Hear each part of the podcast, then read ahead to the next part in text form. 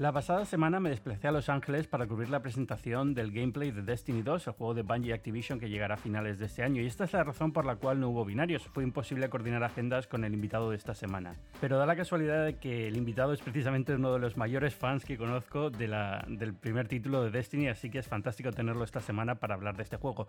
No vamos a hablar solamente de juegos, eh, vamos a hablar también de Google I.O., la feria de desarrolladores que celebra cada año la compañía en Mountain View y que, eh, pues como el año pasado ha tenido muchos puntos en común con, ediciones anteriores, la gran apuesta ha sido inteligencia artificial, concretamente visión artificial con Google Lens. Hay una nueva versión de Android, Android O, que bueno, no mucha gente la verá, pero bueno, tiene sobre todo mejoras en el rendimiento y en la batería.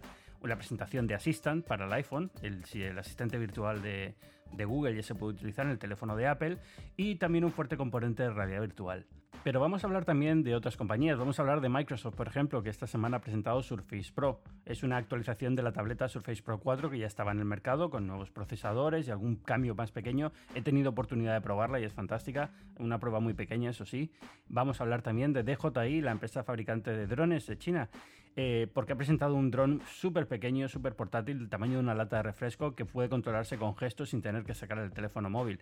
Y para acabar el podcast vamos a hablar de WWDC, la feria de, desarrolladores de Apple, que empieza la semana que viene eh, muy cerca de, la sede de Cupertino, y vamos a hablar un poco pues, de qué podría venir y por dónde puede enfocar la Apple.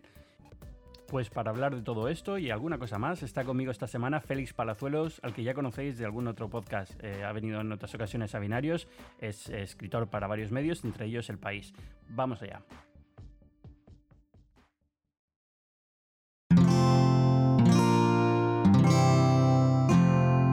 Cuonda presenta Binarios con Ángel Jiménez de Luis. Rise up, Guardian. ¿Qué tal? ¿Qué tal? ¿Cómo vas? Bien, aquí esperando a septiembre. Ah, si te digo la verdad, yo no esperaba que fuera a ir a este evento hasta dos semanas antes que me llegó la invitación. Y te llegó, ¿no? ¿Y qué tal? ¿Te gustó? Eh, esto es como lo de Contact, ¿no? Cuando dicen lo de tenían que haber enviado un poeta. Pues esto es igual. Tenían que haber enviado a alguien que, que tuviera un nivel más alto en Destiny. Me encanta Destiny, lo jugué mucho tiempo. Pero como yo no juego multijugador, el juego se agota muy rápido y entonces nunca llegué a subir mucho de nivel, ni me volví loco con las armas y tal. Entonces eh, yo creo que, que, hubiera sido mejor alguien que, que, hubiera tenido más, más ilusión por el juego. Y me da rabia cuando me tocan estas cosas. yo voy a la presentación del iPhone y soy el, más flipado de toda la presentación. Pero voy a esta de Destiny y yo sé que hay muchísima gente que mm, hubiera preferido estar en mi lugar y le hubiera sacado más provecho. Aún así me encantó. Eh, yo creo que, mm, que el juego va a estar muy, muy bien no ha cambiado mucho, la verdad. Yo es que no, no, sé, ¿qué te ha parecido a ti? Dime qué te ha parecido a ti. Bueno, lo primero eso, que sí, que la conferencia yo creo que estaba muy enfocada a eso, a jugadores de, de Destiny, porque creo que llevaron a muchos streamers, muchos jugadores. Y luego el juego, por una parte no me ha gustado que, que reutilicen el motor. Creo que, creo casi con total seguridad que han reutilizado el motor del primero. Yo diría que sí. O sea, es que para mí, yo entiendo a la gente que dice, ¿por qué esto no es una expansión del, del Destiny normal? porque podría haberlo sido perfectamente. Luego hay cosas que no, yo creo que eh, está más balanceado y mejor planteado como está ahora, y yo creo que al juego le puede hacer bien un reset general, pero, pero es verdad que a nivel gráfico no he notado ninguna diferencia con respecto al Destiny original. Sí, sobre todo que acarrea otra vez los problemas que ha tenido el 1. Que ya no es solo los FPS ni los gráficos, pero en el competitivo se nota mucho porque el, el código del juego multijugador va por, va por P2P entonces hay muchísimos problemas con eso. Si alguien, va con lag la partida, él no es el que está en desventaja, sino los demás. Entonces hay bastantes fallos que...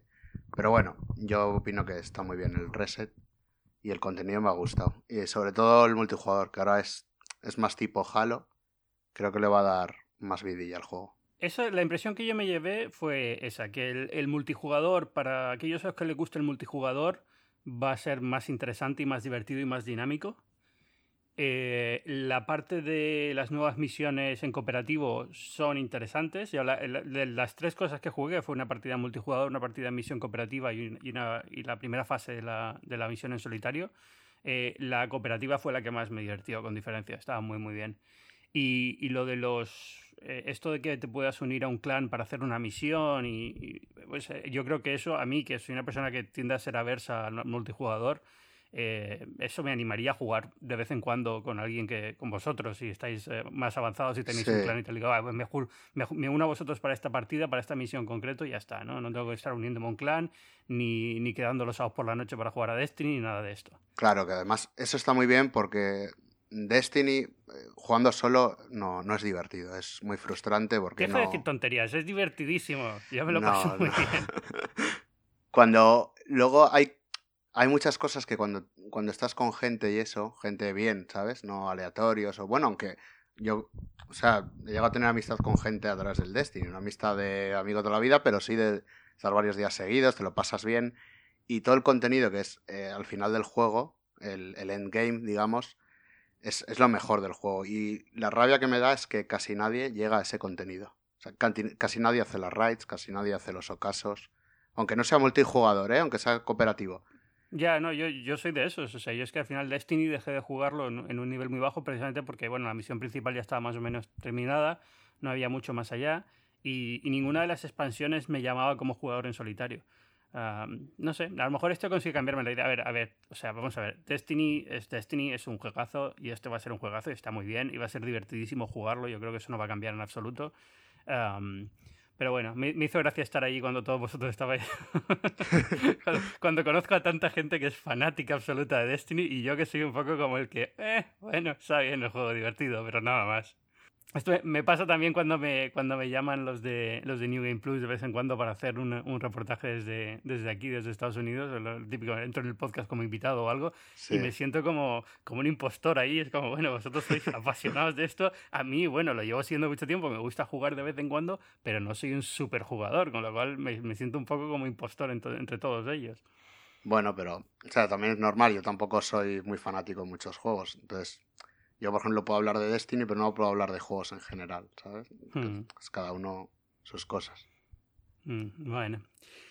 A ver, que han pasado dos semanas. Entre otras cosas, eh, no grabé la semana pasada por estar en Los Ángeles y era un, follón de, horario. Estaba muerto todas las noches y era imposible grabar. Pero ¿qué ha pasado así importante? Eh, Google I.O., que era lo que, tenemos pendiente de grabar la semana pasada. Bueno, luego han pasado más cosas y hablaremos de ellas. Pero Google I.O. creo que era lo, lo, principal. ¿Cómo lo has visto? Sí, es lo principal. Eh, de las presentaciones que más me ha gustado por una parte tiene ese toque mm, todo del aprendizaje automático que también mostró Facebook y Microsoft, pero con productos que ya están disponibles. También Microsoft lo hizo, pero no, no de tal forma. Y, y me gustó muchísimo, muchísimo, sobre todo lo de Google Lens.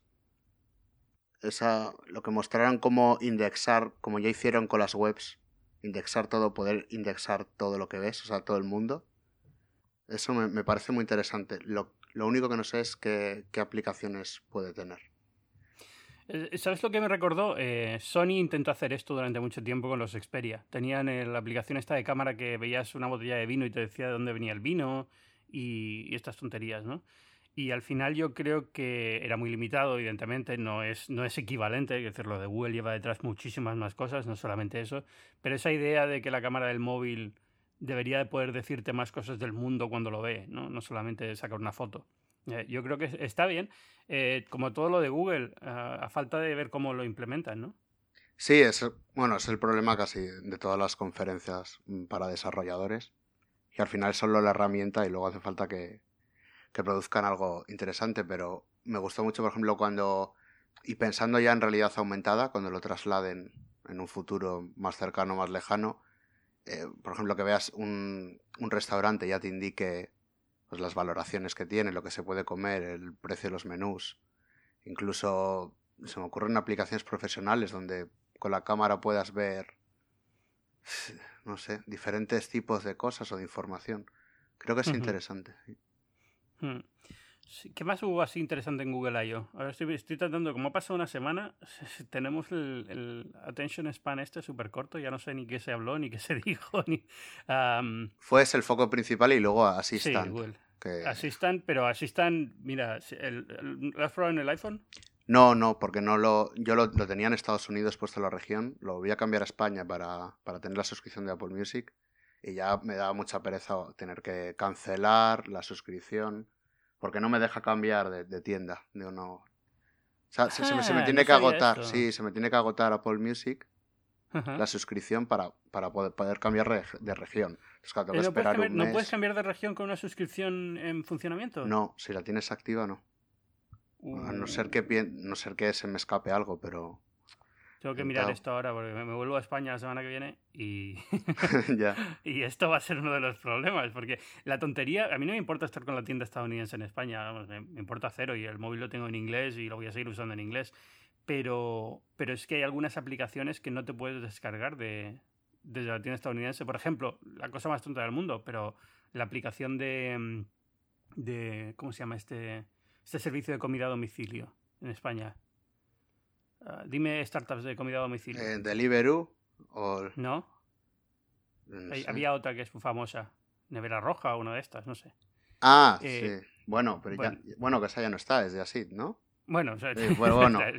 Sí, una... no sé- no sé, una de estas que intenté en su momento, eh, que la aplicación solo está disponible en la App Store española y claro, no, no me puedo descargar nada y a- a- hasta ahora no importaba porque lo que hacía era simplemente cambiar de tienda, bajármela a la española, es una aplicación gratuita, tampoco tengo que estar poniendo datos de pago ni nada y volver a la inglesa, a la estadounidense, pero ahora, ahora que dices lo de Apple Music tengo que mirarlo porque ahora mismo me fastidia bastante el, el tinglado. Sí, igual lo tiene... Bueno. Ah, claro, no, no, claro, claro. Sí, sí, sí, es el problema. Claro, si quieres descargar una de, una de española, y vas a tener que cancelar, y luego si quieres volver otra vez a cancelar, sí, es un, es un Va, va a ser una aventura porque también a ver cómo reacciona el teléfono a estar durante un tiempo largo en España conectado a la, a la iTunes eh, a Music, a Apple Music en Estados Unidos.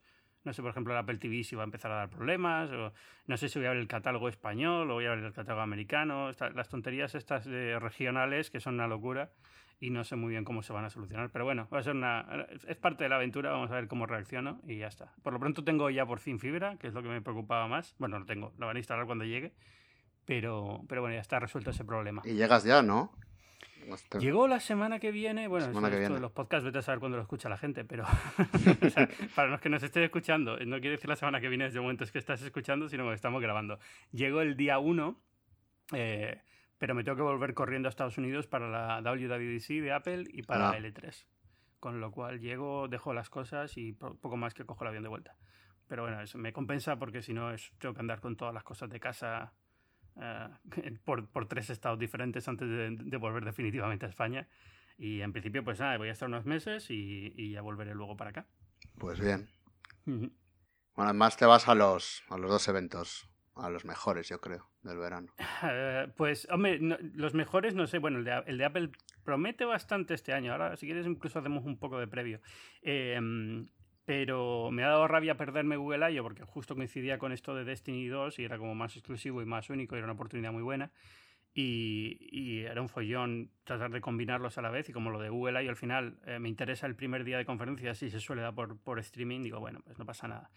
Y, y lo segundo me he perdido es el Microsoft Build, que hablé con, con Mariana Martino la- el programa anterior y tampoco me pude ir a Seattle este año porque me coincidía con otra cosa lo mismo. O sea, es que al final eh, basta que te tengas que ir para que todo te pase a la vez y sea imposible coordinar agenda y demás. Pero, pero bueno, la de Apple es la primera conferencia de desarrolladores que voy a ir este año, o sea que bastante contento. Bien. Y Assistant, eh, tú sí, que era lo que estábamos Ah, hablando. Hace- sí. Ya es que ni sabía por, por qué habíamos llegado aquí. Eh, Assistant eh, no me ha sorprendido, ¿vale?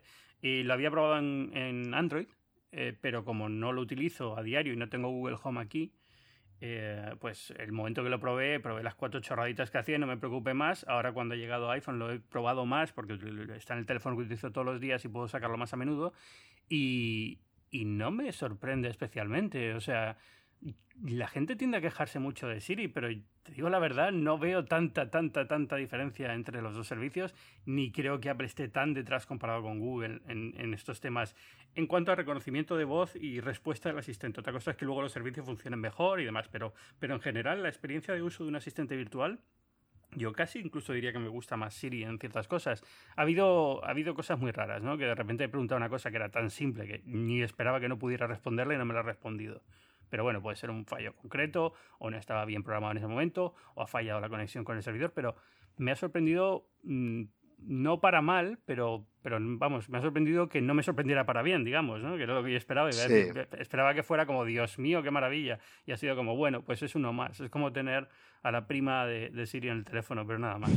Sí, porque en las conferencias y lees a la gente eh, súper emocionada con todo lo que está inventando Google y lo por delante que está, y a mí también me da la sensación esa de que ni Google está tan por delante ni, ni Apple está tan por detrás en esto de reconocimiento de voz. Diría incluso que es que Siri es el que mejor funciona. Sí, Siri lo que tiene sobre todo es el soporte en muchos idiomas, que eso todavía eh, Google y Amazon no lo tienen tan pulido. Eh, pero yo creo que hay una cosa que dijo Javier Lacorte eh, en Twitter después de comentar algo de esto, y me dijo, yo creo que puede ser cierto, ¿no? que todavía hay mucha gente operando bajo la idea de que Siri funciona como funcionaba en 2010, o en 2011, o 2012, no, no como funciona ahora en 2017 que no es que haya sido una maravilla, pero ha mejorado mucho, mucho con los años. Y entonces yo creo que se ha quedado la fama esa y es como la, una vez tienes la fama es muy fácil cuando te pones a escribir un artículo, eres eh, prensa tecnológica y te pones a escribir un artículo, es como, ah, el lugar común de todos mis lectores es que Siri funciona mal y Google es muy buena en servicios. Entonces ya partes de ese, prejuicio y es difícil cambiar esa, esa, idea. Mira, curiosamente, en un reportaje que escribí para El País de, sobre asistentes personales, pregunté a, a varios analistas y todos me dijeron que en las encuestas que hacen ellos a consumidores, muchos me dijeron que probaron hace años el asistente, no les funcionó, no lo entendieron y no lo volvieron a utilizar. claro, en cuanto a esa primera impresión que te da de que no ha funcionado o haces cuatro bromas y ya está, y se olvidan de todas las mejoras que están. También porque Apple tampoco ha... tampoco promociona demasiado, yo creo, las novedades. O sea, no incluye detalles en la actualización, como son actualizaciones que hace en el servidor. Nunca una actualización hmm. de Siri ya puede. No sé si me entiendes lo que te quiero decir, porque igual sí, que no, preguntas cosas y va cambiando, pero. por ejemplo, hay una cosa que es evidente. Siri, la voz de Siri, bueno, al menos en inglés, no sé si en español ha pasado, pero en, en inglés la voz de Siri ahora es mucho mejor que la que tenía cuando nació como servicio. Eh, porque Siri, aunque Siri lo compró Apple ya existiendo, Siri era textual cuando lo compró Apple. La, voz de Siri la puso Apple. Y las primeras voces eran mucho más limitadas, sonaban más robóticas. Y poco a poco ha ido puliéndolo, pero nunca ha dicho que lo ha cambiado. Nunca ha dicho, tenemos una nueva generación de Siri o una nueva versión de Siri. No, simplemente ha ido mejorando la voz y ahora suena mucho mejor y tiene como, como una tonalidad diferente y mucho más agradable, pero no ha comentado en ningún momento nada sobre esto. Ya. Y la integración que tiene con las aplicaciones empieza, comienza a ser bastante buena. Comienzan a, a, ser de verdad útil, por ejemplo, con, cuando no tienes el iPhone con... Cuando ahora no hace falta pulsar el iPhone para invocar a Siri, que lo puedes hacer por la voz. Hmm, sí, con Hey Siri. Ahí empieza a tener mucha, mucha utilidad. Y luego tienes el, el Apple Watch, supongo que será mejor, que no lo tengo. No sé si lo usas Siri. Todos los días, es mi reloj. ah, en el, si, solo, si uso Siri en el Apple Watch. Sí. No, uso Siri todos los días en el teléfono, porque para poner la alarma suelo, suelo pedírsela a Siri. Y cuando estoy en la cocina para temporizadores, ese tipo de cosas, eh, suelo pedírselo a Siri también. Lo que no hago es nada más allá. O sea, lo que no, no suelo hacer es pedirle que me cuente la agenda, porque eso de la agenda es algo que nunca he entendido muy bien. Porque todo el mundo se fija en el caso de la agenda y en pedir comida en un restaurante como ejemplos del, del servicio de asistente personal.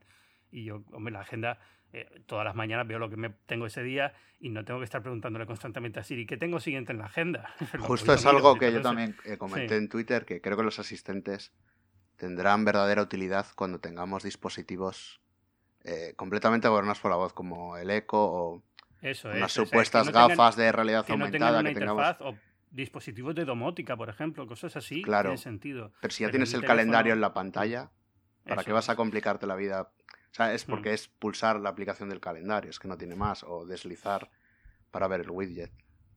sí, yo creo que también, también creo que lo que pasa es que la gente que tiene un Amazon Echo o un Google Home lo usan de una forma que no utilizan el asistente personal del teléfono. Entonces, por eso la comparación con Siri, ¿no? Es como, eh, pero es que Amazon funciona muy bien y constantemente, pero pues que no hay otra forma de interactuar con el Echo y lo estás usando constantemente.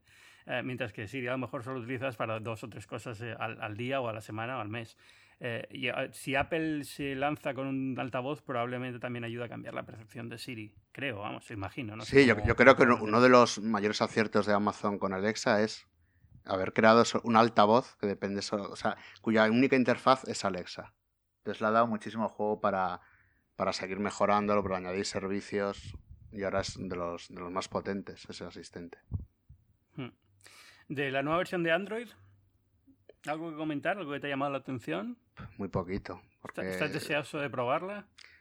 No, no mucho porque... Eh, es, importante porque por fin Google va a centrarse en mejorar la estabilidad y aumentar la duración de la batería. Como todo, bueno, llevan cuatro o cinco versiones así. Es, alucinante. Lo que sí que veo es que Android y iOS están llegando al mismo lugar, pero Apple abriendo, abriendo el sistema operativo y, y Google cerrándolo. No sé si te has fijado.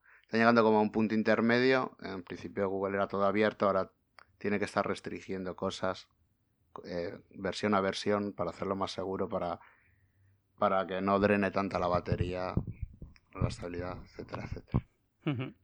Sí, y, Apple al contrario, era, era súper cerrado, casi no podías hacer nada y poco a poco ha ido abriendo APIs, ha ido abriendo nuevas posibilidades de extensión de archivos y demás. ¿no?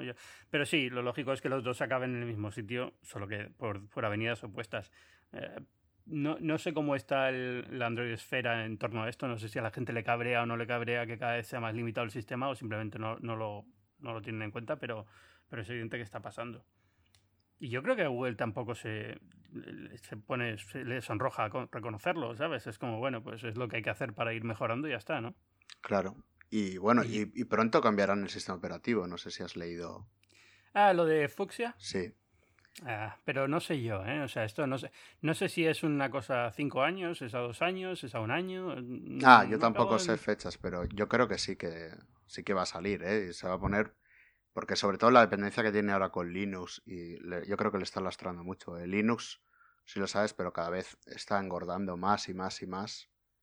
Básicamente están eh, todo el rato incluyendo eh, nuevos drivers, nuevos soportes, cosas que no necesita no necesita Android y por mucho que, que solo seleccionen lo que necesitan, yo creo que yo creo que tienen que cambiarlo, ¿eh? algo hecho por ellos desde cero.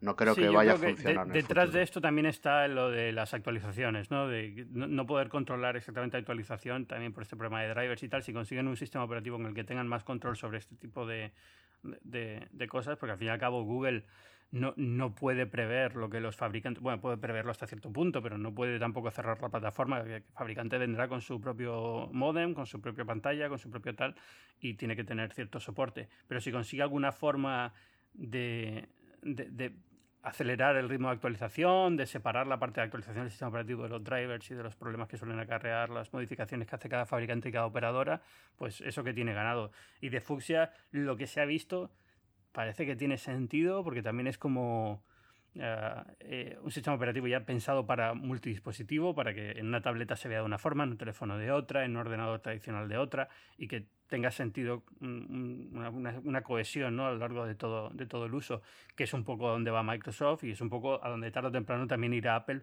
por su camino, igual que ha pasado con iOS y Android, pues Apple también llegará a, ese, a esa idea de único sistema operativo para Mac y para, y para iOS, pero será una evolución paralela hasta que vayan convergiendo poco a poco, imagino, vamos. Sí, yo estoy de acuerdo en eso. Supongo que, que, lo vayamos viendo en los próximos años. Em, eh, ¿Google I.O. algo más? Eh, me sorprendió también las, las, las Cloud eh, TPU. Los, ah, los pequeños ordenadores. Sí, esas unidades mm, son súper, súper potentes increíblemente potentes y me gustó eso de, que están desarrollando redes neuronales. Ellas mismas diseñan otras redes neuronales. Es como aprender a aprender. Eso me, me, pareció bastante interesante. Claro, lo único que carezco de los conocimientos técnicos para saber, hmm. para saber qué, qué, cambiará. Depende de... Sí, eh, no sé si esto es el... Em, la, la, idea que hay ahora entre, entre la comunidad de inteligencia artificial, lo que está como de moda ahora es la idea esta de, del self, el, aprendizaje automático, ¿no? Del, no, del aprendizaje máquina, sino incluso del... ¿Cómo te lo digo? voy, si sigo hablando de esto voy a meter la pata porque tampoco lo tengo muy fresco, pero la, la idea de que, de que el propio algoritmo se puede entrenar a sí mismo. Sí, no tiene que estar constantemente vigilado por un humano para entrenarse, descubrir nuevas cosas y, demás, ¿no? Entonces, todo lo que avancen ahí con estos procesadores, pues, pues bien. No sé si además pueden minar Bitcoin con ellos a gran velocidad o qué, pero... Lo del Bitcoin, increíble. ¿eh? Pues increíble si hubiese comprado en 2010, pero para mí esto es una rabia absoluta, porque ahora estoy pensando en las tonterías que he escrito a lo largo de Bitcoin todos estos años, pensando, a lo mejor me compro una, aunque solo sea para el artículo. Yo, estuve, yo estuve a punto, ¿eh? Al principio, porque tenía un amigo que empezó a minar Bitcoins y estaba, no, estaba creciendo mucho cuando costaban 40, eh, 50 euros un Bitcoin. Y, yo, es que no lo veo, no lo veo. Y luego ¿Dónde hubo... Está tu, ¿Dónde está tu amigo ahora?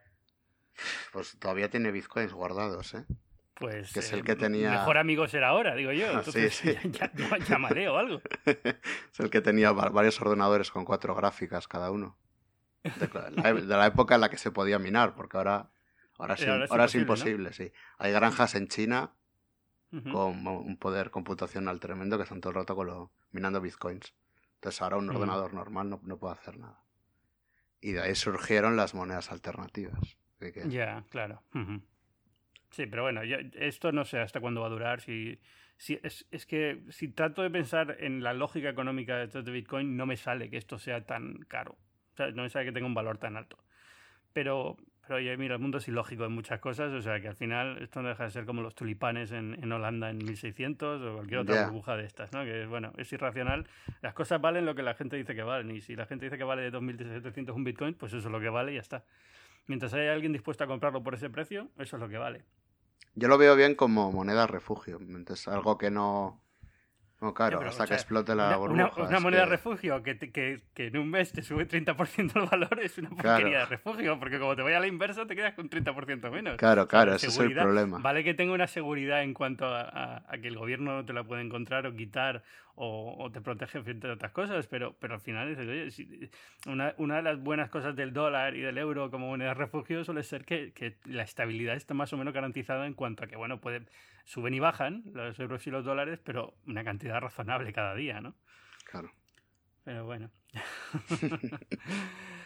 Ah, bueno, Google I.O. Destiny. Estas eran las cosas que íbamos a hablar la semana pasada, pero como hemos grabado esta semana han pasado más cosas. Eh, entre ellas Surface Pro que además he tenido la suerte de probarlo y he tenido que estarme callado dos semanas y no era terrible, pero bueno. Has estado varias semanas con ella. No, no, no, con ella, no, no, no nos dejaron la unidad de prueba. Nos eh, invitaron a, ah, un evento a las oficinas, no, a, las oficinas de, de, las oficinas aquí en Nueva York de, de Microsoft o de la mm. agencia de comunicación de Microsoft para probar el dispositivo y, pero nada, probarlo durante media hora o así. O sea, no, no, no, no estaba en condiciones de hacer una review. Pero bueno, eh, probarlo y ver cómo funciona y demás, y, ver el lápiz nuevo y la sensibilidad que tiene, y la verdad es que está bien. O sea, al final el lápiz nuevo es como el Apple Pencil, que puedes inclinarlo y de la inclinación y tiene más niveles de presión y ya va mucho más rápido y es, prácticamente es la misma sensación. Creo que se ha puesto al nivel, ¿no? Del, más o menos. Eh, del Apple Pencil, sí. Esto yo sé que alguno empezará a gritar subirse por las paredes ahora cuando diga esto, de que se ha puesto al nivel de, Apple. Y mira, el Surface Pro es mucho mejor porque lleva Windows 10. Pero bueno, sí. En cuanto al lápiz, que era el, tema, o sea, la, velocidad de, de, captura de datos del lápiz de Apple, del, del iPad Pro era más grande que la que tenía Surface hasta ahora la, eh, la, capacidad de inclinar el, el, lápiz parece una tontería, pero cuando estás escribiendo es raro que lo tengas siempre en la misma posición, con lo cual poder inclinarlo te da una sensación muy realista. Eh, el trazo, es decir, al hacer el trazo lo ves como lo verías en un, en un como quedaría si tuvieras un bolígrafo, porque no siempre estás escribiendo en un ángulo de 90 grados con el papel.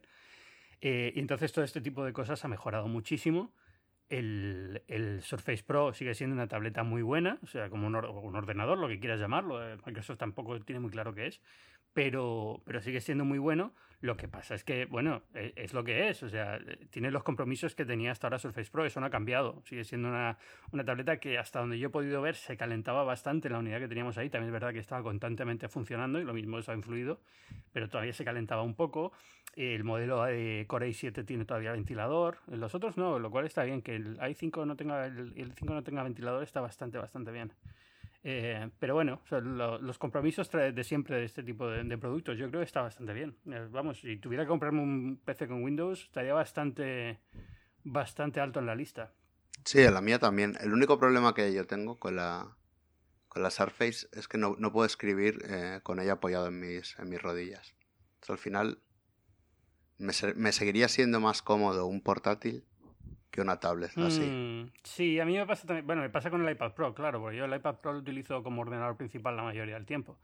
Eh, aunque tengo un, Mac, un MacBook, pero el, iPad Pro es lo que intento. Intento utilizarlo la mayor cantidad de tiempo posible, excepto cuando grabo podcast. Ahora tengo que estar en el MacBook o cuando hago edición de fotografía en Lightroom, este tipo de cosas. Pero en general intento usar el iPad Pro. Y lo que me pasa es eso, en los eventos, al final acabo llevando el MacBook porque el iPad Pro, poner las rodillas para escribir con el teclado ese no es especialmente bueno. Así todo, eh, me gusta más el iPad Pro porque es como una lección de sistema operativo también. En cuanto a que la Surface está muy, muy, muy, muy enfocada a, a trabajo. Hmm. El iPad Pro falla un poco en ese aspecto, pero si, te si es suficiente para, para tu trabajo, Luego, todas las aplicaciones que tiene para consumir contenido, creo que ahí es donde, eh, donde gana bastante. El, sistema operativo es más agradable de usar porque está pensado para táctil, eh, es como más sencillo. A ver, yo. El iPad Pro, el iOS como sistema operativo va a seguir creciendo y el iPad Pro va a seguir ganando funcionalidad y cada vez será más difícil eh, separar usuario, digamos, el, la barrera que separa el Mac y el iPad cada vez va a ser menor. O sea, el, el, Mac, el MacBook y el iPad cada vez va a ser menor. Pero. Eh, MacOS es lo que quería decir. MacOS y, el, y iOS cada vez va a ser menor. Pero, pero bueno, eso va a llevar tiempo y no siempre es, fácil hacerlo. Pero yo creo que hay una cosa que Apple se beneficia y es que de la. De, de los límites que se ha autoimpuesto al venir desde ese elemento táctil que venías de un teléfono, es más fácil hacer las cosas de forma eficiente y controlada, ¿no? Es lo que decíamos antes de, de Android yendo hacia el mismo lugar que iOS y iOS yendo hacia el mismo lugar que Android. Son dos caminos, pero el camino que ha seguido Apple eh, le, ha permitido evitar ciertas cosas que en Android son comunes. Por ejemplo, falta de actualizaciones, por ejemplo, fallos de seguridad. Eh, ¿Por qué? Porque viene de un entorno muy controlado hacia cada vez abrirse más. Pues esto es un poco lo mismo, ¿no? Viene de un entorno muy limitado en lo que puedes hacer a cada vez hacerte más abierto en cuanto a funciones profesionales. Em, Windows, todo lo contrario, ¿no? Partes de un sistema operativo que era generalista y tienes que estar adaptándolo al táctil y, te sobra mucho sistema operativo y eh, eso eh, es un impuesto sobre lo que sobre el procesador del ordenador, sobre la batería, sobre muchas cosas. Sí, eh, lo que estaba pensando ahora justo es, eh, no sé si llegará antes el iPad Pro a ser eh, competente para la mayoría de profesionales, que todavía esto no lo tengo muy claro, que es profesional, que no. Pero bueno, es un debate. bueno, eso es un debate que hemos tenido aquí una vez que otra y eso es imposible resolverlo porque cada uno piensa profesionales hay de todos tipos y cada uno necesita una cosa diferente. Claro, a que la, surf, la, que la Surface sea eh, buena para consumir contenidos y sea buena como tablet, porque yo sigo viendo que es, que es un portátil. Sí, el problema que le encuentro es ese, que como tablet no es una buena tableta. Y entonces ahí ya pierde la, gracia, la mayoría de la gracia, del, encanto. Yo, eh, cuando viajo, estoy ahora viajando, si puedo, solamente con el iPad y si no, con el MacBook y el iPad, porque cuando me voy a la cama me gusta tener una tableta. Y el Surface, cuando he intentado usarlo en ese tipo de entornos, no me ha funcionado bien. Entre otras cosas por lo del ventilador. A ver si este año con la i5, con el, con el Intel Core i5, eh, que no necesita ventilador, la cosa mejora un poco. Pero en general eso es lo que me ha mantenido siempre un poco alejado. Y, el, y lo que se calentaba, se calienta una barbaridad comparado con el iPad, que suele eh, a una temperatura menor. Sí. Bueno, y eso partiendo de que la Surface eh, creo que es el mejor portátil con Windows. Aunque no sea un portátil, es muy buen portátil Windows y te asegura muchas cosas. Va a tener un mínimo de calidad, que no, tiene mil eh, miles de softwares añadidos. Sí, es, Windows como debería ser Windows, sin toda la porquería que suele poner el resto de, fabricantes. Y por eso creo que es una buena decisión eh, que se hayan lanzado por fin a sacar un portátil. Lo que no entiendo es cómo han tardado casi cinco años en, en entenderlo, eso que hacía falta un portátil hecho por, por Microsoft. Sí, bueno, es que. ¿O no estás de acuerdo? Lo, que, mm, Con que se necesita un portátil ahora. Sí, eh, yo creo que hace falta alguien que marque un poco la pauta de lo que debe ser, el, igual que Google hace con los teléfonos Pixel. Que yo creo que son los mejores Android, independientemente que luego venga Samsung y haga un buen teléfono, pero aún así como teléfono Android Pixel es el mejor. Eh, hace falta eso en Windows. Hace, hace falta alguien que diga, no, no, esto es lo que nosotros creemos que es canónicamente un ordenador con Windows.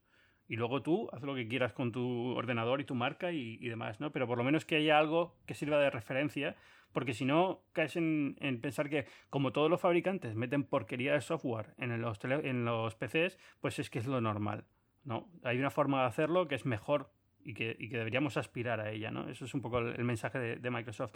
De todas formas, sigue habiendo cosas inexplicables en estos productos. ¿eh? Y, por ejemplo, han vuelto a meter un, USB-A, que yo de verdad no, sé, o sea, no, lo entiendo. Es un ordenador que te vas a comprar para, para 5, 6, 7 años y, y estás cargando con un puerto USB-A que no es una cuestión, no es por defender a, Apple, no, no, o sea, ya, ya tienes a Asus metiendo USB-C en todos, ya tienes a Huawei metiendo USB-C en casi todos, o sea, al final es un puerto que yo creo que ya es un estándar, tampoco puedes estar pretendiendo que esto solamente lo ha hecho Apple y ya está. No, no, es que lo correcto es eso, eh, poner a todo USB-C.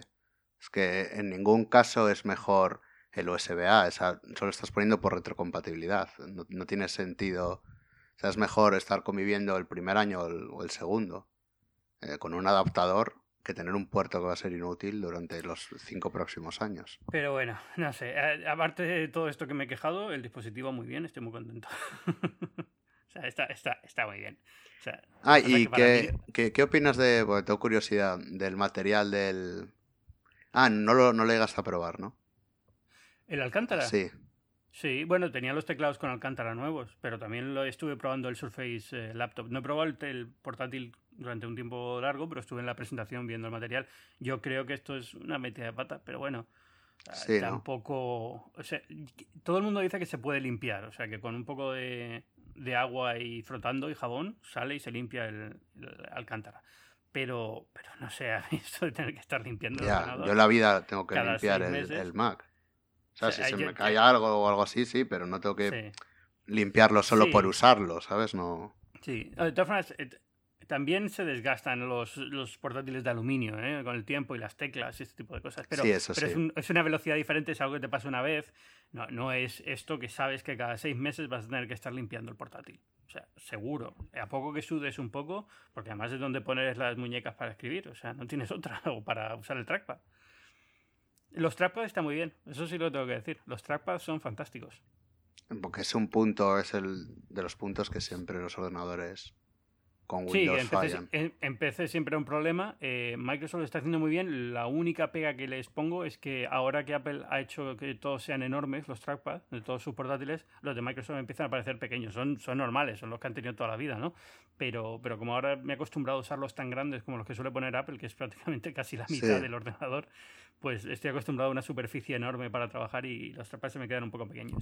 Pero, pero está muy bien, ¿eh? tiempo de respuesta y tal son comparables, yo creo a ver, yo, sinceramente, que Microsoft siga haciendo eh, hardware. Eh, me preocupa cada vez que sale Panos Panay a hablar, porque no, sé si es su estilo de comunicar o, el lenguaje que utiliza o cómo, porque tiene una mezcla entre vendedor de coches de segunda mano. Eso te iba a decir, es un poco Sí, como muy vende motos y muy, muy rápido y al mismo tiempo como muy mucha energía y como, como que le van a despedir al acabar la presentación. Entonces yo siempre salgo ahí con la idea y, encima entre eso y que a Satya Nadella el tema del hardware no importa nada o, menos que nada, que solamente sale para decir, hola, aquí está Panos para ahí, para presentar los ordenadores eh, y claro, tengo la sensación de que al acabar la conferencia le va a decir el Satya Nadella, oye, que, está muy bien, pero que esto no nos da dinero y nos vamos a poner lo de la nube, que es lo que nos da dinero, ¿vale? Así que adiós.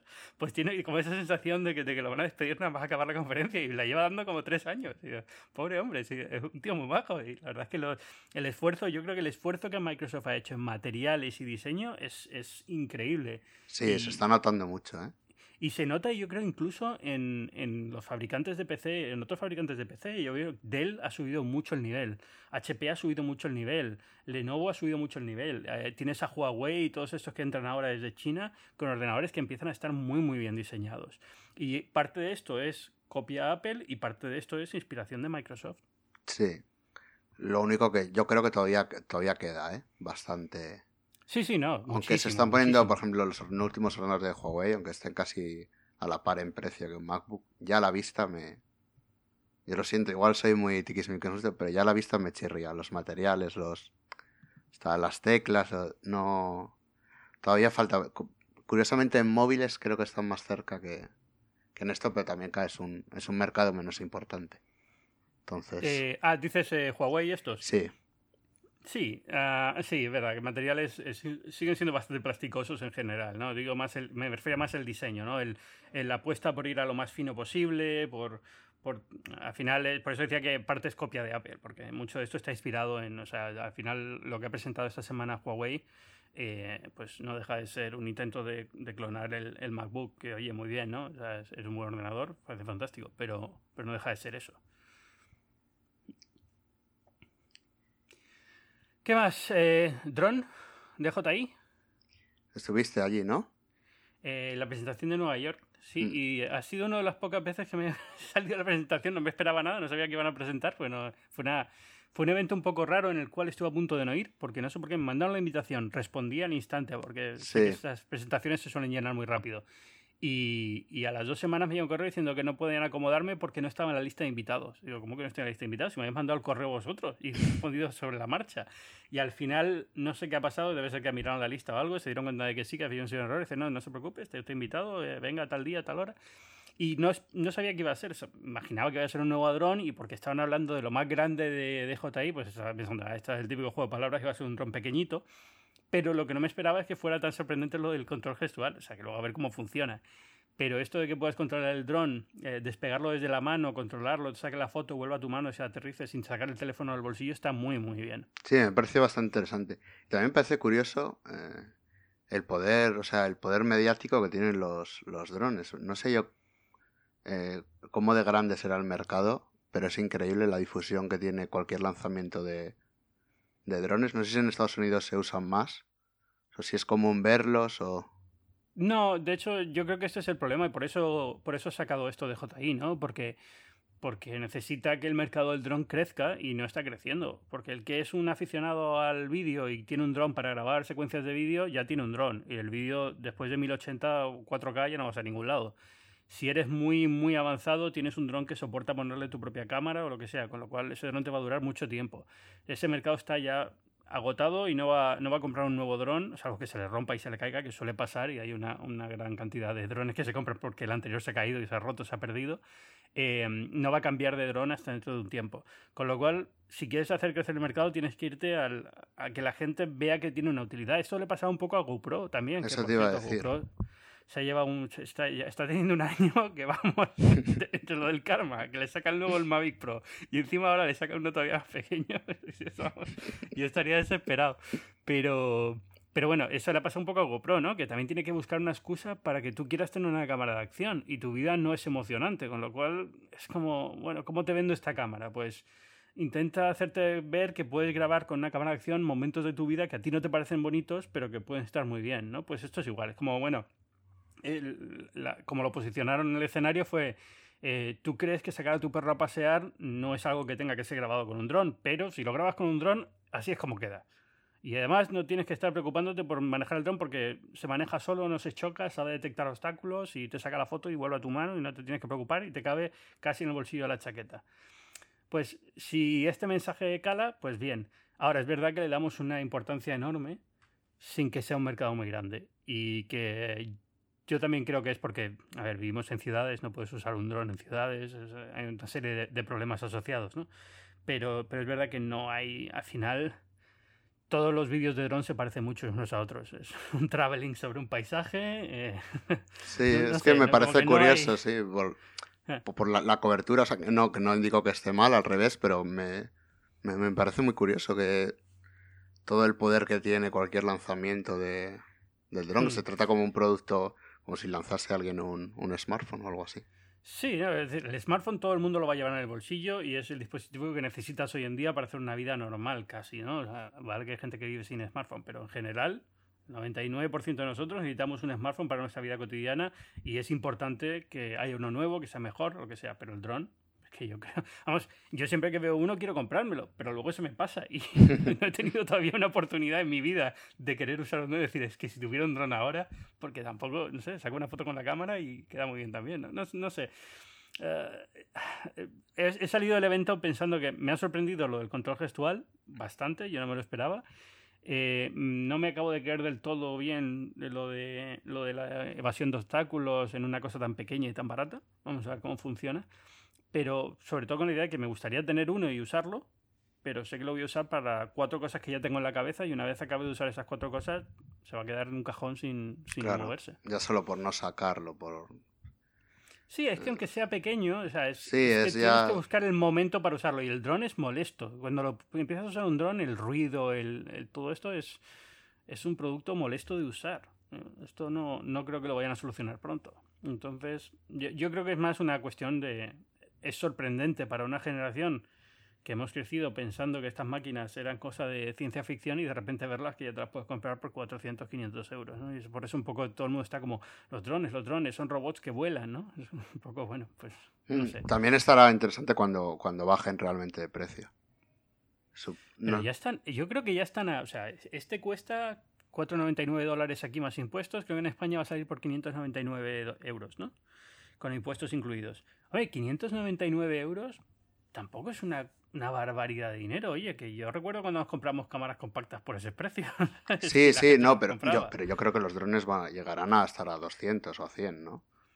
Sí, ya los hay por ahí, de estos chinos que no tienen, que tienen una cámara muy mala y tal, ya los encuentras por 300. Ya, lo bueno bueno, como todo, sí, claro, al final, al final las cámaras van a bajar de precio, las baterías van a bajar de precio y al final un dron no dejan de ser cuatro motores, una batería y, una cámara. O sea, la, lógica, o sea, la lógica iba a decir, el circuito lógico, el logic board, el, el, procesador que llevan es una cosa muy, muy básica, es como de un móvil y eso cuesta cuatro perras.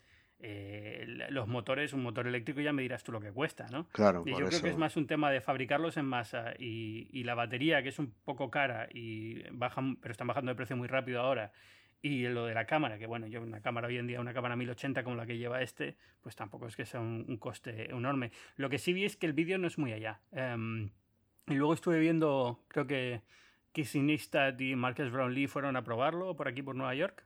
Y la calidad de vídeo que daba, como que de repente tiene. E-, era un modelo de prueba, ¿eh? no es el definitivo, pero todavía tenía como algún salto, algún, daba algunos. como que lagueaba en algunos sitios. Y no sé qué tal, qué tal será también es 30 frames. Si fuera 1080-60 y lo puedes hacer un poco más suave, pues, pues mejor. Bueno, llegará algún momento en el que sean tan baratos que todo el mundo, que mucha gente los tenga para Instagram, que se va a hacer dos vídeos y dejarlo en el armario. Idealmente sí, pero yo te digo, uno de los problemas de los drones es que cuando los enciendes hacen un ruidaco. Es que para sacarte una foto de Instagram vas a tener que despertar a todo el vecindario. Pues no sé, no sé yo si merece la pena, ¿sabes? Para un selfie. No, no sé, había, había una empresa que estaba empeñada en hacer uno que llevabas como de pulsera y lo sacabas y volaba y tuvo muchísima prensa durante un año y pico y luego se dieron cuenta que esto no iba a ningún lado y que no había forma de sacar esto como un producto comercial. Y, pero bueno, la idea era, ah, escalada por la montaña, ya ves tú, algo que todos hacemos. Y entonces te puedes sacar una foto escalando. bueno, o sea, al final, no, no, sé, son casos muy, muy particulares de oye, que no lo sé, que lo mismo resulta que es que no, no, se nos ocurre qué hacer con ellos porque hasta ahora no hemos tenido esta herramienta, pero es como cuando la gente decía, ¿qué vas a hacer tú con un móvil? ¿Qué, quién te crees que eres? Que necesitas un teléfono móvil y que todo el mundo te llama a cualquier hora, ¿no? Pues hasta, hasta, que de repente se convierte en un producto de masa y todo el mundo está con el dron y tú vas siempre a pasear con tu dron al lado, igual que llevas ahora el Apple Watch. Sí, pero lo veo complicado porque es lo que, lo que has comentado, que tienes ya que pensar, que lo tienes que sacar. No es algo que, que cuando se te ocurre una idea lo vas a tener ahí. Tienes que ir premeditado a... Sí, a mí lo que me recuerda es a la cámara buena, a una cámara reflex. Si tú eres una persona que te gusta la fotografía, me encanta la fotografía, yo cuando veo una escena la visualizo e intento pensar en ella desde el punto de vista fotográfico. ¿Cómo puedo sacar una foto de esto? ¿no? ¿Y cómo puede quedar? ¿Y va a quedar bien o va a quedar mal? Pero, pero porque este tema me gusta y me apasiona si tú tienes esta idea en la cabeza, es que acabo de ver, he salido a pasear por la calle, acabo de ver una puesta de sol y, una casa y este edificio, y si lo pudiera grabar volando desde este punto a este punto en un traveling, quedaría fantástico. Bueno, pues para ti el dron es una herramienta útil. Pero a mi madre, ¿cómo le vende un dron? ¿Sabes? ¿Para qué? ¿Para que cuando salga a la calle a, dar un paseo se grabe a sí misma paseando? O sea, no, no, no sé, no, no, acabo de, no acabo de verlo. Por cierto, esto me acaba de recordar que se nos olvidaba una cosa de Google. Yo sabía que había algo que se nos olvidaba. Realidad virtual, tío. Ah. O sea, que ha sido gordo. Y le dedicaron un, día entero. Ese fue el segundo día. Sí, sí, bueno, también es verdad que fue un, dedicaron un día entero, pero Ah, Daydream, yo creo que la noticia es que van a lanzar cascos eh, propios. Ah, vale, vale. Ahora refrescado porque me había quedado en blanco. Sí, sí, que eran, eran, sí, que eran, Eso te da una idea de la importancia del evento, ¿eh? O sea, Eh. es que tengo que refrescártelo. sí, que eran eh, cascos completamente independientes, ¿no? Sí, es, sí, básicamente es un teléfono que lleva la pantalla, pero va, va Mm. integrado en el casco y ya no, ya no pones tu teléfono, sino que el casco va a tener su propio, su Sí. propio procesador. Y Puede ser interesante, pero cada vez estoy más... eh, me cuesta más creer en que la realidad virtual va a despegar. Eh, 2016 fue un año de mucho mucho bombo en la prensa. eh, salieron los primeros los primeros kits para PC, el PlayStation VR, pero no sigo sin ver contenido que que realmente haga volar la cabeza a la gente y, que sea famoso y que, que invite a comprar un aparato de esos. Porque ahora mismo la gente que tiene eh, un kit de realidad virtual es casi por lo técnico, es por ser amante de eso, que porque Ya, haya un contenido que se pueda disfrutar. Hmm. Eh, no sé si. ¿Tienes el de PlayStation? No, lo- los he probado todos, pero no, no, lo, no lo tengo. No, porque es que esta semana ha salido Farpoint, creo, ¿no? El, el shooter con de realidad virtual que han, que han creado. Ah, sí, lo- no lo has probado, ¿no? Eh, no, no he podido probarlo todavía. Es que tengo la PlayStation en España y, no tengo todavía realidad virtual para PlayStation. Y a lo mejor me lo compro por la tontería de poder jugar con el casco puesto a, juegos normales de PlayStation, pero con el casco y no tener que tener la pantalla. Porque en la casa en la que voy a estar en España, la pantalla la tengo. Es pequeña todavía, hasta que pongo una más grande y la tengo muy lejos, con lo cual no, no va a ser muy agradable jugar. Y estoy pensando en lo del casco solamente por eso, por tener la pantalla personal para jugar. Mm, Puede estar bien. Lo único eso, la, el efecto ese rejilla, que no sé si a ti te molesta mucho o no. Pero bueno, Eh, ah, no sabía que tenía efecto rejilla. sí, bastante... Se, se nota bastante, ¿eh? Ah, o sea, es como jugar una máquina recreativa de estas de los. Sí, es como verlo en un, en un. CRT, sí. Mm, Que ese es el problema. Hasta que No, no la otra mejoren las alternativa pantallas. que tengo es casi mejor, que es la del Remote Play, que en el ordenador y la pantalla del, del Mac está fantástica. Sí, además, además funciona muy bien. Sí, eh, de hecho lo que estoy esperando es que saquen el puñetero Remote Play para ellos. Ya, que yo no que sé por si qué. lo harán algún día. Eh, Hay una aplicación, no sé si lo... Yo no la he probado, pero en Eh. Mac Stories han dicho que estaba bien. Sí, pero es una aplicación que tienes que ejecutar sobre no sé qué, tiene que estar corriendo un servidor en no sé dónde, alguna Ah, tontería de estas. O sea, vale, no vale. es, creo que es una aplicación, si recuerdo correctamente, la parte buena es que puedes usarla para, otra- para, to- para todo tipo de, de juegos y, y demás, o sea, también para juegos de, de otras consolas. Creo recordar, ¿dónde lo leí? Ah, Sí, el Mac Stories lo tenía una historia, pero creo recordar que lo pensé porque digo, uh, esto puede estar muy bien, pero luego me di cuenta que es que tienes que tener un ordenador ejecutando un servidor para que el Ah, se conecte. vale, vale. Ya te digo que te hablaba de memoria Sí, que me sonaba... Sí, había, creo que había visto a alguien jugando al World of Warcraft en el, en el iPhone. Porque es genial. Pero bueno, se puede, técnicamente es posible, pero creo que tiene. Y no sé si solamente para ordenadores con tarjeta Nvidia, ¿puede ser?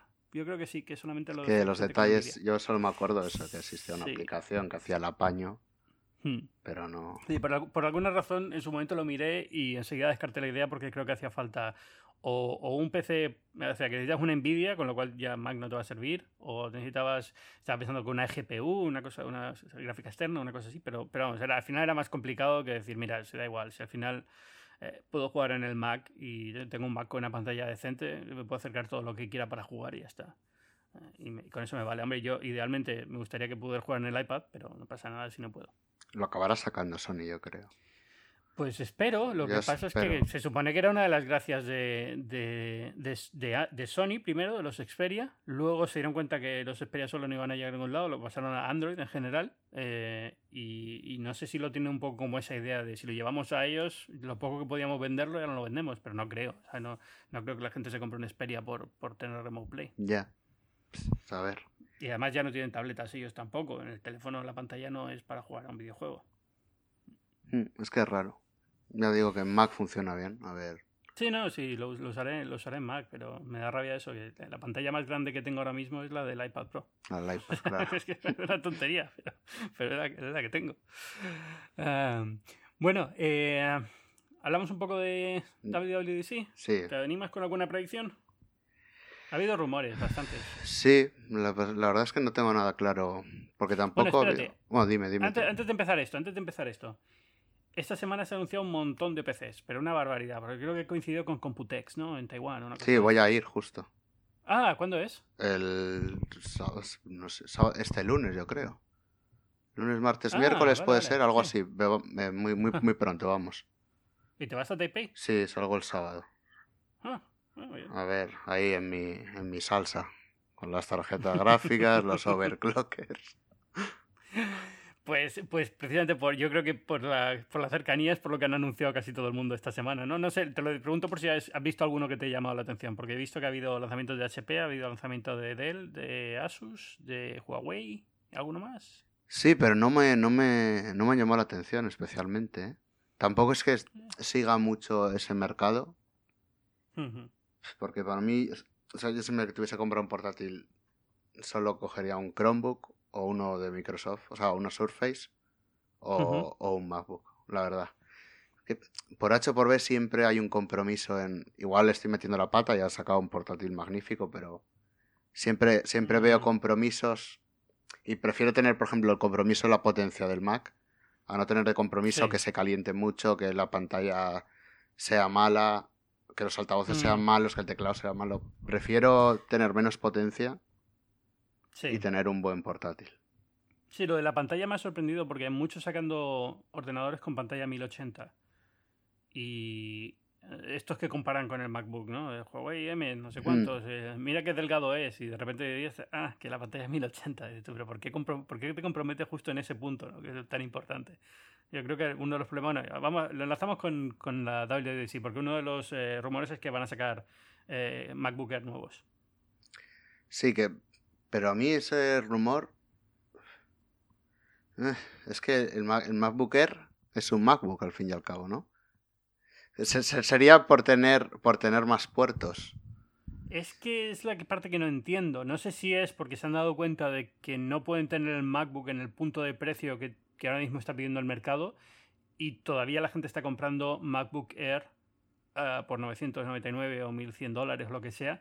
Y, y, el MacBook Air que están comprando se está dando cuenta de, hombre, no, no, podemos estar vendiendo esto. Con lo cual, la renovación, entre comillas, del MacBook Air lo que va a ser es una puesta a punto de procesador y poco más.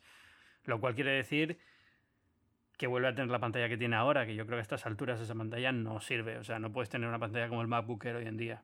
Estás más que acostumbrado a retina en todo el resto de tu vida y cada vez que abro yo el MacBook Air, bueno, yo tengo un MacBook Air de, del 2010, no es el que utilizo diario, tengo un MacBook pero cuando abro la pantalla del MacBook por una cosa por otra es que me da... Me sí, no, es, es increíble, ¿eh? Sí, sí, sí.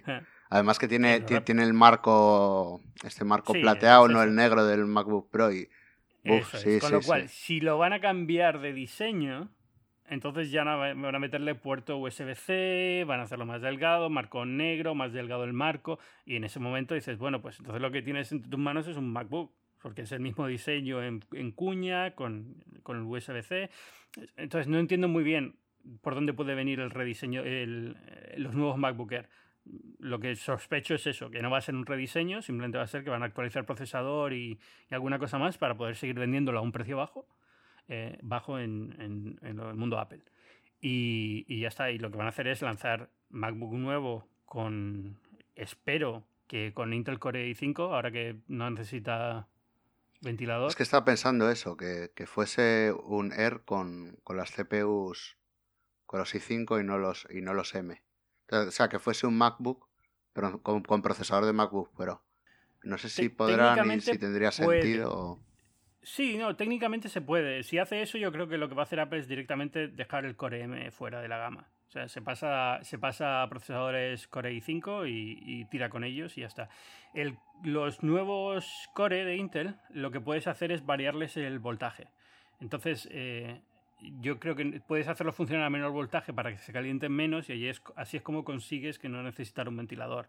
Eh, aunque creo que Microsoft los tiene al mismo voltaje que los procesadores normales en el, Surface Pro. Pero bueno, eh, la, parte de todo esto es que ya puedes meter un procesador decente sin un ventilador en un equipo un poco básico, ¿no? que es lo que es el MacBook. Eh, pero, pero eso también viene con un aumento de precios. Es decir, el Core M es mucho más barato que el, que el Core i5, con lo cual el MacBook se va a quedar en el mismo precio o superior, yo creo. Y lo que hace el MacBook ahora mismo es cubrir la parte que no cubre el MacBook en precio. Claro, es que por eso no, no veo mucho sentido a un rediseño completo del Air. Mm, eh, sí, porque sería más caro. No sé. No sé, eh, MacBook Pro nuevo sí que lo veo, con los nuevos procesadores, con esta generación de procesadores de Intel. Secretamente espero, o sea, pido por Dios que el touch bar le pongan la tecla escape física, que se olviden de la simetría y pongan una tecla escape física y el touch bar al lado, pero que por lo menos la tecla escape sea física, porque de verdad es una cosa que a mí no me hubiera importado en absoluto comprar un MacBook Pro este año si hubiese tenido un escape. Y yo sé que hay gente a la que no le importa y está contenta con el touch bar y tal, pero, pero yo creo que el escape, no sé. Yo lo hubiese comprado, yo lo hubiese comprado sin touch bar, ¿eh? El problema es que si querías una buena configuración... Touch ID, tío. No, si, ni siquiera la configuración. Si me sobra, si me sobra potencia. Si, ah, te digo, estoy funcionando ahora con un MacBook. Ya me das tú para lo que quiero mm. yo potencia. Pero, pero el Touch ID eh, yo creo que sí es importante. Ya, pero a mí no, a mí no me convencía perder la tecla física del escape. Entonces, a ver si, logra, si logran hacerlo así, poner la física o... No, sí, a ver, desde el punto de vista técnico no es un gran problema, es una cuestión de diseño. Sí, es un tener, claro, es una cuestión de, simetría en el portátil, pero yo casi preferiría que no se preocuparan por eso y dejaran la tecla. Pero, pero dudo que lo hagan, ¿eh? Porque al final somos cuatro gatos los que queremos Sí, a lo mejor mejoran un poco la, sensación de, del touch bar al pulsarla o algo, no sé. No sé si van a hacer algo tipo de interfaz como el que tienen en el, en el iPhone, ¿no? El interfaz áptico este que cuando tocas te da la sensación de que estás tocando algo, estás pulsando un botón. Si lo ponen de alguna forma en el touch bar, pues tienes la sensación de que estás tocando una tecla, pero no, no sé. ¿Y Mac Pro? ¿Habrá? ¿Hay algún rumor?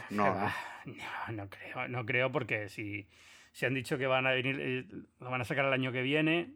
No, lo único que iMac sí puede haber.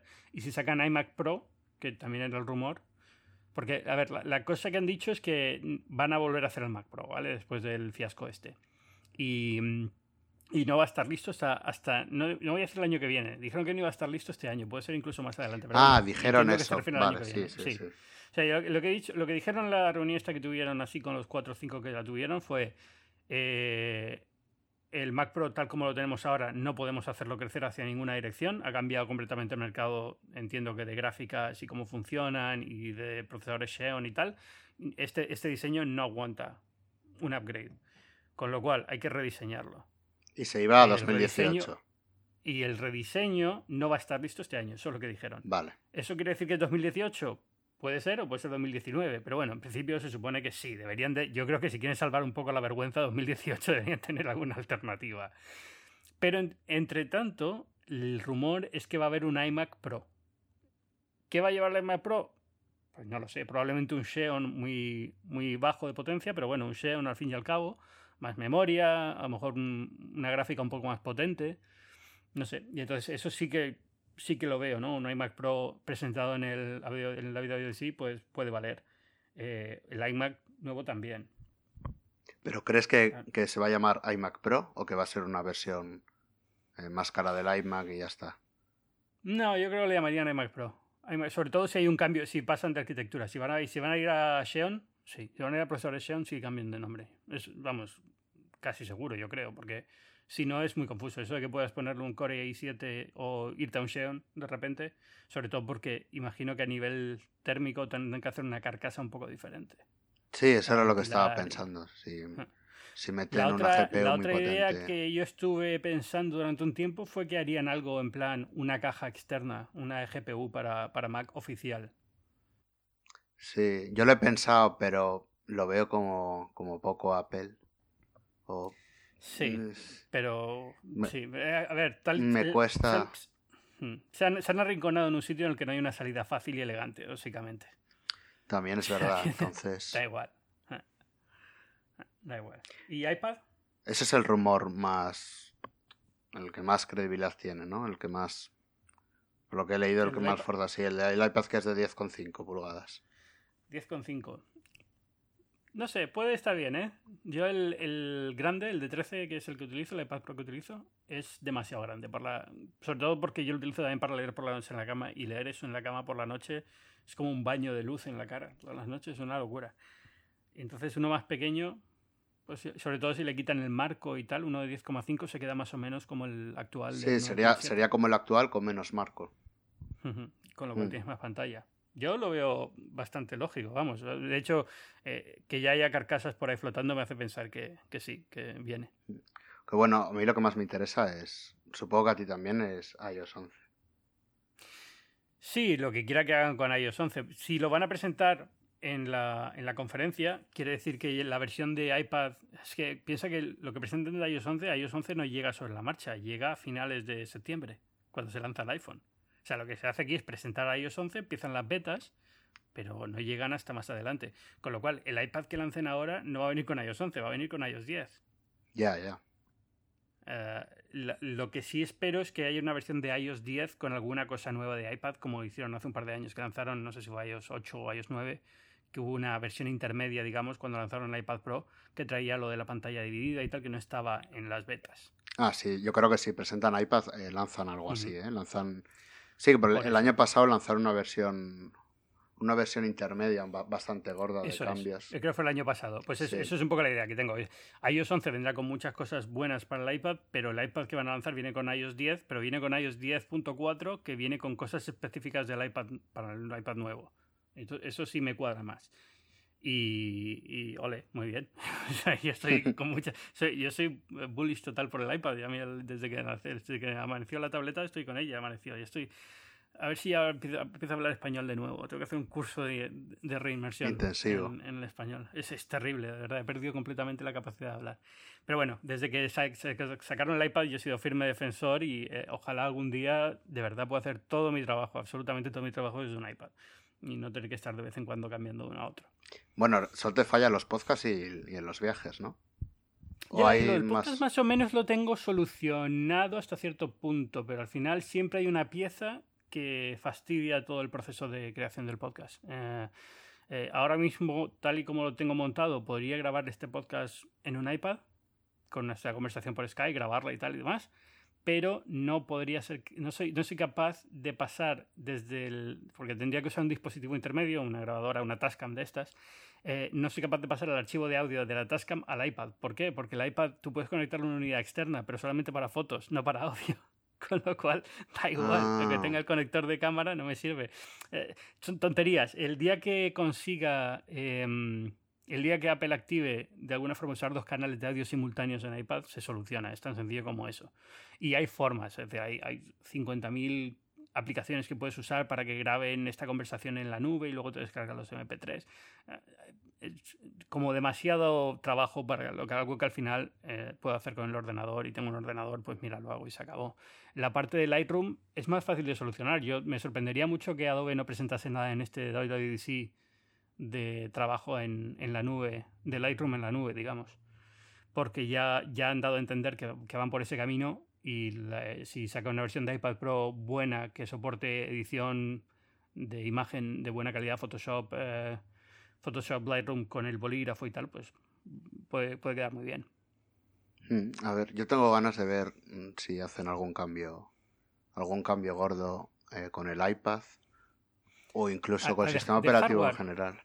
Eh, no, no, no, de, software en iOS 11. ¿Algún cambio? Te, digo de hardware porque eh, todo el mundo está diciendo que ahora ya viene lo del botón detrás de la pantalla y todo esto, el, lector de huellas detrás de la pantalla con el nuevo iPhone. Ah, está intentando, que no sé cómo va a quedar, pero bueno. Eh, eso, hablamos también de eso, quiero hablar de los rumores que ha habido de esto. Pero, pero esto no lo van a lanzar nunca en el iPad primero. Esto es una función que aparece en el iPhone, que es el dispositivo estrella. Y luego ya permeará a los iPad en la siguiente generación, pero no, va a llevar una pantalla OLED primero el iPad que el, que el iPhone. No, no, sí, sí, sí. Estaba, solo hablaba de, de los cambios que puede tener iOS 11 en cuanto al iPad, en cuanto a... Ah, de, software. Sí, a ver, si meten alguna interfaz de... Por ejemplo, no sé si has visto hoy que Riddle ha sacado entre sus aplicaciones el drag and drop sí, de información. No sé si podrían hacer algo así. Sí, el Federico Vitici de Mac Stories hizo el vídeo este esta semana, ¿no? De lo que él espera para iOS 11 que es un vídeo fantástico. No sé si lo has podido ver. no, no, no, no lo he visto, no lo he visto pues todavía. Pues tiene un concepto de drag and drop y de, y de cajón de intermedio para dejar cosas y recuperarlas luego para otras aplicaciones que está muy, muy bien pensado. Funcionaría muy bien si Apple lo, implementa así. Sí, creo, que, creo que eh, falta algo así. Que te sí, falta algo para poder manejar archivos de una mm. forma un poquito más. Mm, bueno, también luego he metido un Finder, que no sé si mucha gente querrá un Finder en el iPad, pero bueno, hay, hay, cosas que se pueden hacer y yo creo que Apple está en un momento bueno para intentarlas y vamos a ver qué, qué pasa, pero bueno. Que dos cosas más que quería hablar contigo, que se nos empieza a hacer muy largo. El altavoz Siri, que yo creo que eso casi seguro que sí. ¿Tú crees que sí? Sí, igual que Apple TV, el nuevo Apple TV 4K, eso casi seguro que. Esto lo doy por yo lo, el altavoz, el altavoz no.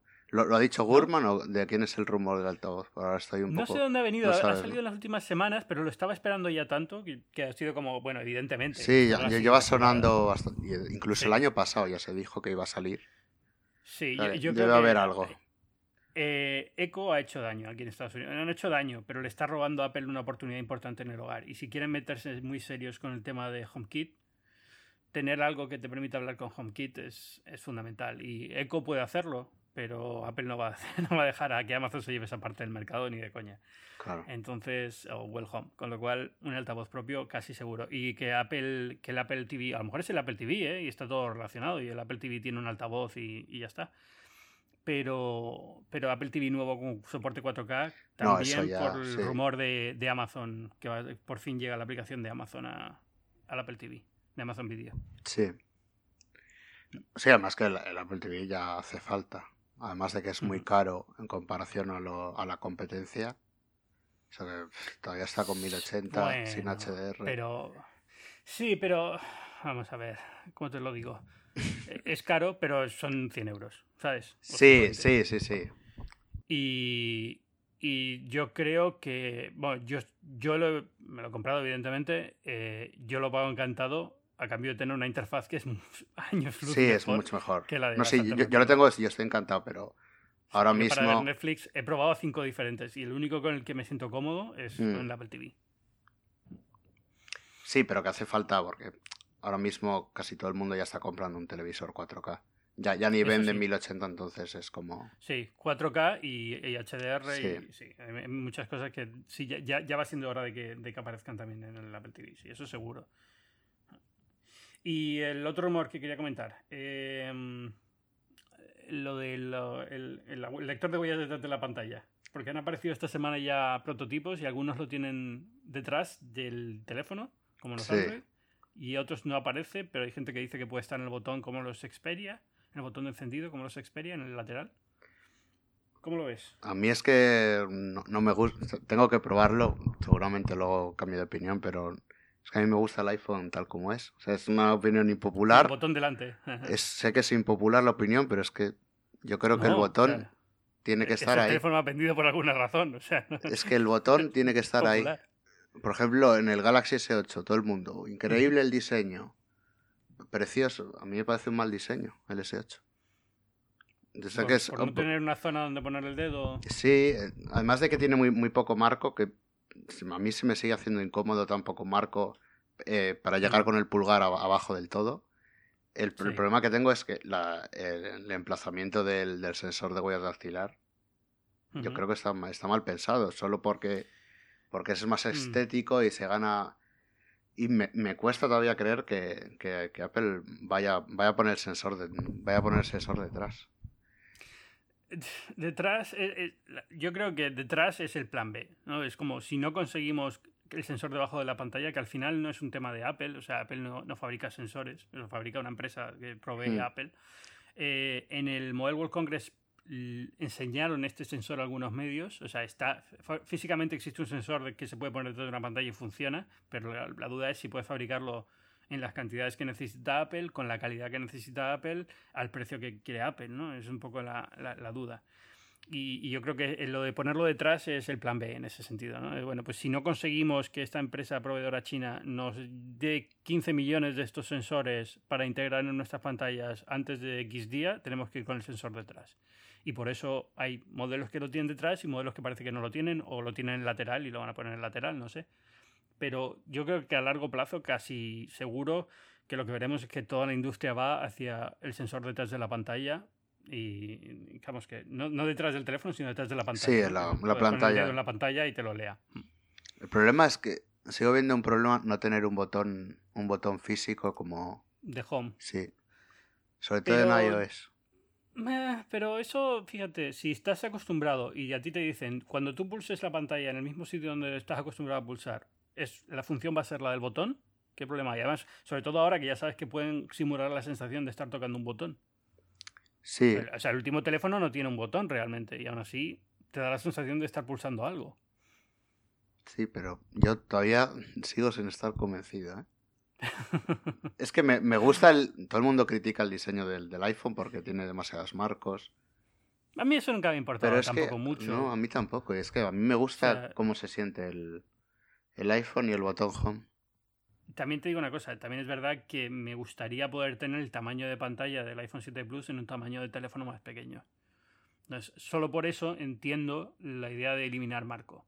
Pero es verdad que para mí el botón de home es tan icónico, es tan el iPhone en sí. Hmm. el, concepto de iPhone es, ese teléfono que tiene un circulito en la parte de abajo, y de hecho ningún otro teléfono ya, o casi ningún otro teléfono tiene ese tipo de, interfaz, pues quitarle eso le quita la, la gracia, ¿no? Pero pero no sé, eh, yo creo que eso es una batalla perdida. O sea, el, mercado va a evolucionar hacia. Eso es como lo de.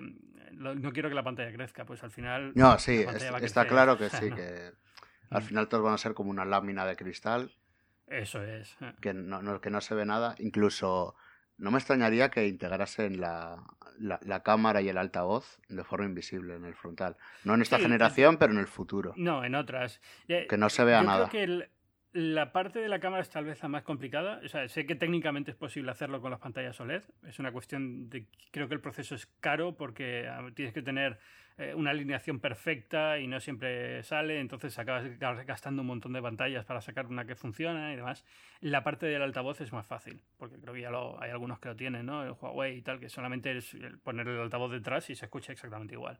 Sí, incluso Sony con Sí, hace vibrar la pantalla, hace vibrar el OLED y eso crea el sonido. Pero eso, eso no va a ser un problema. Yo, la, la, cámara va a ser un poco más compleja de integrar. Y el lector de huellas, que al fin y al cabo no deja de ser una cámara, un lector de huellas dactilar, lo que es es una cámara, eh, pues igual que la otra, ¿no? O sea, al final, si consigues integrar una cámara de, para la letra huella dactilar, puedes poner una cámara que te mire la cara, ¿no? Pero es, eh, yo creo que va van a tardar un poco más en, en poner eso. Pero bueno, no sé, lo mismo nos sorprende. El teléfono es exactamente todo lo que pensamos que va a ser y el lector de huella va desde la pantalla y la cámara también y es la leche y es el décimo aniversario y Jobs resucita en el escenario, no sé. Hombre, que podría ser, ¿eh? No es descabellado integran el sensor la pantalla. A ver, yo entré hace 10 años entré a la presentación del iPhone y no esperaba encontrarme con lo que me encontré, o sea que puede pasar. Claro. Fue un salto, fue un salto generacional en tecnología que yo no esperaba verlo sobre sentado en el escenario, pero me pasó, ¿no? sobre todo ya lo que parece muy, muy claro es que va a haber tres, la, la versión esta premium con, con la pantalla OLED y más de mil dólares. sí, eh, me gusta la idea. El precio, ¿eh? yo, Sí, el precio yo creo que al final es, una cuestión de extrapolar, ¿no? Si, si, el van si los otros van a costar lo de siempre, el, de la pantalla le va a tener que costar más y si cuesta más ya va a los mil fácilmente. Sí, no, eso está claro. Hmm. Tampoco lo veo... Hmm. Sí, lo han puesto como el iPhone Premium, pero al final es como un, un modelo un pelín superior y un poco más de precio. Tampoco... Sí, además con la tontería del décimo aniversario puedes poner la excusa, ¿no? De, bueno, es, es un modelo especial. No lo había pensado, pero podrían hacer el modelo que fuese eso, el iPhone decimos Que no sé yo si harán eso o lo llamarán. ¿Tú crees que cambiarán el, iPhone o lo llamarán iPhone 8? Lo pueden llamar iPhone. sí. se quedan tan contentos. podrían hacer eso. Llaman, eh, eh, el iPhone, ya está. Y se quedan así, igual que hicieron con el iPad. Mm, estaría queda un poco raro porque tendrán el iPhone y el iPhone 7S, pero bueno, eh, no deja de ser. La, gente al final, la prensa hacemos mucho mucho escándalo con esto de los nombres y al, común de los mortales le importa poco o nada, ¿no? Eso es como lo de, lo, de, los auriculares, que todavía los foros se llenan de gente, ¡ay, los auriculares! Y luego la, gente que se ha comprado el iPhone nuevo le pregunta y dice, bueno, una vez me ha molestado, pero tampoco soy una cosa tan grande. Ah, no, ya, eso está claro. Hacemos una película enorme, pero, pero yo creo que lo de los nombres no le importa a nadie. ¿eh? O sea, ¿cuál es el iPhone nuevo este? Pues este me lo compro, me da igual cómo se llame. Claro. A ver, pero ah, yo creo que va a estar interesante, ¿eh? Tanto iOS 11 como el nuevo iPhone va a estar más interesante que este año. Y eso que se incluyó la doble cámara, eso, pero yo creo que va a estar. Creo que van a sacar algo. A ver, a ver si, a ver si voy, espero que sí, a la presentación del iPhone. Ah, espero, espero, poder ir, sobre todo por, por la significación, ¿no? Porque es el, estuve en la, original, este va a ser el décimo, va a ser la primera presentación probablemente que se haga en el nuevo auditorio. Ah, hay, muchas razones para no, para no perderme esta. Así que bueno. Bueno, Félix. Bueno, Ángel. Félix Palazuelos, ¿que ¿dónde te encuentra la gente? Pues en el país y en Twitter. En el país. en, el, diario, el país. el, país. ha quedado muy. En Santander. Y dentro del país en Santander. No, no, en el periódico El País. Y en Twitter. Y en, eh, y en Twitter en. Arroba Félix Palazuelos. Arroba Félix Palazuelos. Pues ahí va todo el mundo a verte. Muchísimas gracias por haber sido esta semana binarios. A ti, Ángel. Un abrazo. Ya hablaremos en un futuro sobre cómo hemos acertado o no en todas estas cosas de Apple. A ver. Y nada, un placer como siempre.